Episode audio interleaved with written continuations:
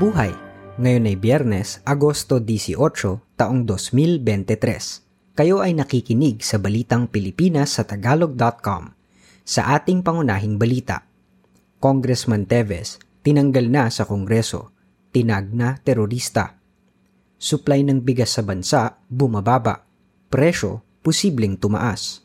Australianong ipinanganak sa Pilipinas, arestado dahil sa tinangkang ipadala sa Hollywood actors na sina Leonardo DiCaprio at Jared Leto.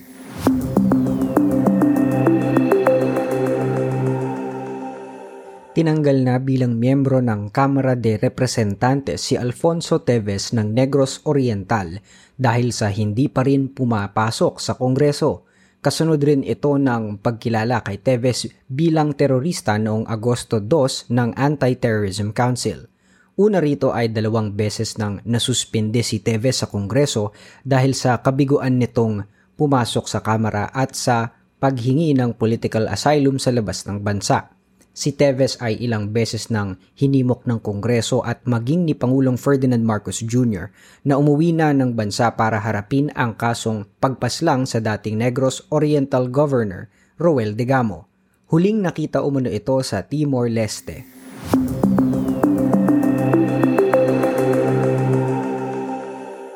Tumataas ang presyo ng bigas dahil sa humihigpit ang supply Ayon sa isang dating kalihim ng kawanihan ng agrikultura, bumagsak na sa 39 na araw ang supply ng bigas batay sa report na nakuha ni dating Agriculture Secretary Leonardo Montemayor sa National Food Authority o NFA.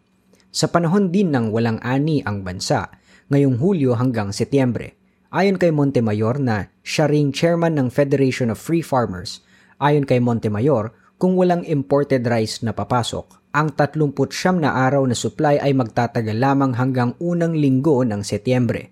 Dahil dito sinabi ni Montemayor na malamang na tumaas ang presyo ng bigas na ang mula 45 hanggang 50 piso kada kilo ay magiging 60 hanggang 65 piso kada kilo.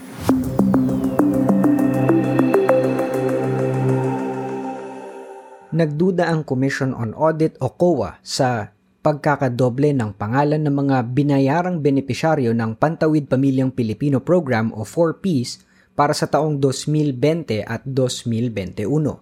Sinabi ng COA sa Annual Audit Report para sa Department of Social Welfare and Development o DSWD na sa 3,800,000 at 300 piso na naipamigay noong 2020, 200 at 29 na pangalan ang nakakuha ng dalawang 4Ps. Noon na lamang 2021 sa naipalabas na 3,200,000 at 17,300 piso, may 139 na pangalan ang dumoble rin. Bagaman at doble ang pangalan magkaiba ang kanilang household ID numbers, ang 4Ps ay programa ng gobyerno para maiangat ang buhay ng mahihirap Nagsagawa rin ng espesyal na pag-aaral ang DSWD noong Hunyo 5 kung saan lumabas na 58.86% na porsyento ng mga nakalistang pamilya ay duplikado rin.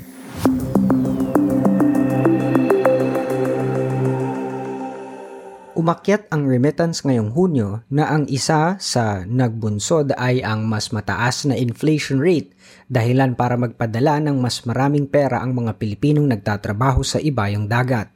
Batay sa data mula sa Bangko Sentral ng Pilipinas, ang cash remittances na ipinadala sa bangko ay umabot ng 2 bilyon at 800 at 10 milyong dolyar noong Hunyo. Tumaas ito ng 2.1% mula sa kaparehong buwan noong isang taon. Samantala ang palitan ng dolyar sa piso nitong Agosto 16 ay 56 na piso at 51 sentimo.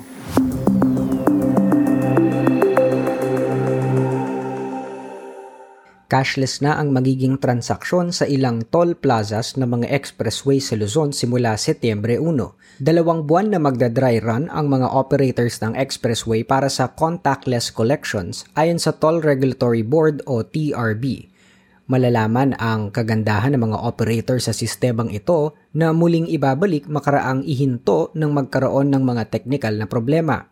Kabilang sa mga toll plaza na magsasagawa ng contactless collection ay ang mga nasa ilalim ng North Luzon Expressway. Subic-Clark-Tarlac Expressway, Cavite-Laguna Expressway, Manila-Cavite Toll Expressway, C5 South Link, NAIA Expressway, South Metro Manila Skyway Stages 1 and 2, South Luzon Expressway, Muntinlupa Cavite Expressway, Metro Manila Skyway Stage 3, Tarlac Pangasinan La Union Expressway, at ang Star Tollway. Samantala, inaprubahan ng TRB ang pagtataas ng toll fee sa Cavite Expressway o Cavitex simula sa lunes, Agosto 21 ng 12.01 ng madaling araw. Ang mga dadaan sa Cavitex Kawit Toll Plaza na mga maliliit na sasakyan o Class 1 ay magbabayad na ng 73 pesos, Class 2 ay magbabayad ng 146 pesos at ang Class 3 ay magbabayad ng 219 pesos. Sa Cavitex Paranaque naman, ang bagong toll fees ay 35 pesos para sa Class 1, 70 pesos para sa Class 2 at 104 pesos para sa Class 3. Bilang konsiderasyon, ang mga pampasaherong sasakyan ay hindi muna tataasan ng bayad sa loob ng tatlong buwan.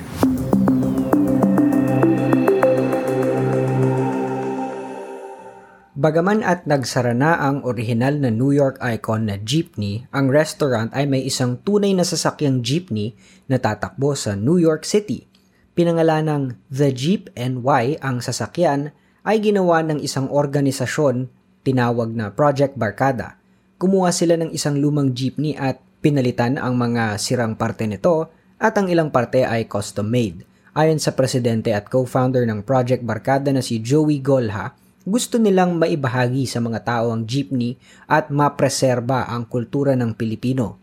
Pinakahuling nakita ang jeepney sa New York City noong 2016 ng mga Filipino-American rapper na si Apple the App ay sumakay sa isang custom-made na sasakyan noong parada ng Philippine Independence Day sa Madison Avenue. Ang Project Barkada ay nabuo noong 2020 upang tulungan ang mga Pilipinong nanganib noong panahon ng pandemya.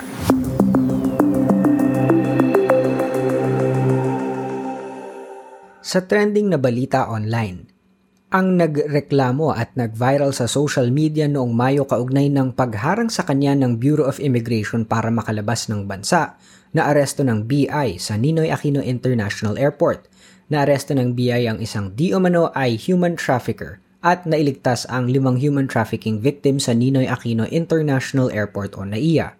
Tinangka umano ng mga ito na lumipad bilang mga turista patungong Malaysia at Singapore sa NAIA Terminal 3. Sa panayam sa lima, umamin ang mga ito ni-recruit sila para magtrabaho sa ibayong dagat bilang massage therapists, entertainers, tutors at caregivers. Sinabi nilang pinagpanggap sila ng kanilang recruiter ng mga empleyado nito. Ang di umano ay recruiter ay nagpost sa social media noong Mayo 10 dahil sa pagpigil sa kanya ng BI na makalabas ng bansa kahit kumpleto ang kanyang mga dokumento.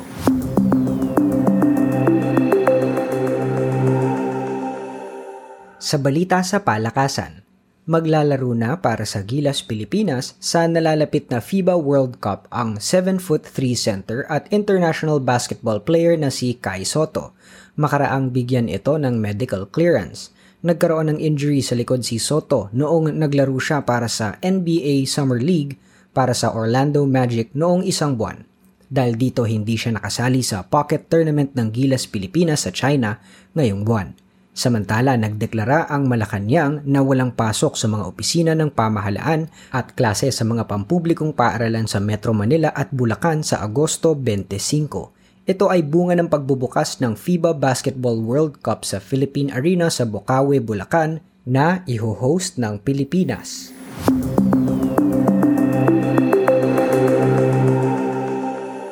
Sa balitang artista, nagbunga ng usap-usapan ang sagot ni Batangas Vice Governor Mark Leviste sa post ni Chris Aquino tungkol sa kalagayan ng kanyang kalusugan – sa post ni Chris, sinabi niyang patuloy siyang ginagamot at kahit masakit ang mga injections ay natitiis niya ito. Sumagot naman si Mark na siya at ang mga anak ni Chris ay laging nasa tabi nito at binanggit ang marriage vow na for better or for worse, for richer or poorer, in sickness and in health, to love and to cherish forever. Hindi sinagot ni Mark ang tanong ng mga netizens kung kasal na sila ni Chris. Ang tanging sinabi ni Mark ay annulled na ang kanyang unang kasal.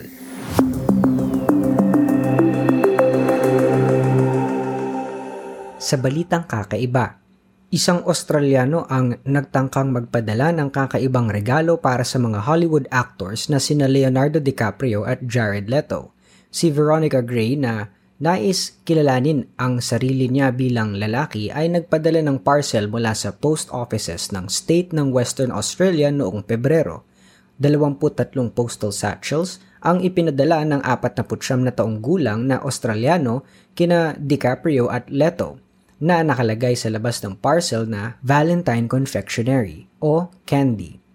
Subalit bago pa nakarating sa Hollywood actors ang parcel, pumutok ang isa sa mga ito at tumulo sa isang postal worker.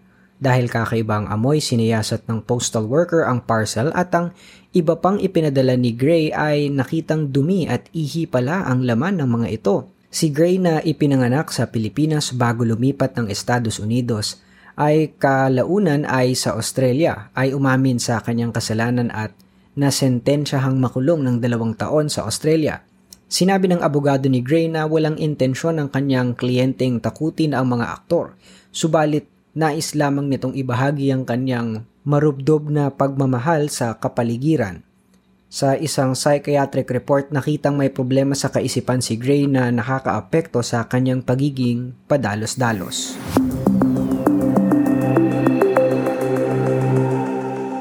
At yan ang kabuuan ng ating mga balita ngayong Agosto 18, 2023 para sa tagalog.com. Basta sa balita, lagi kaming handa.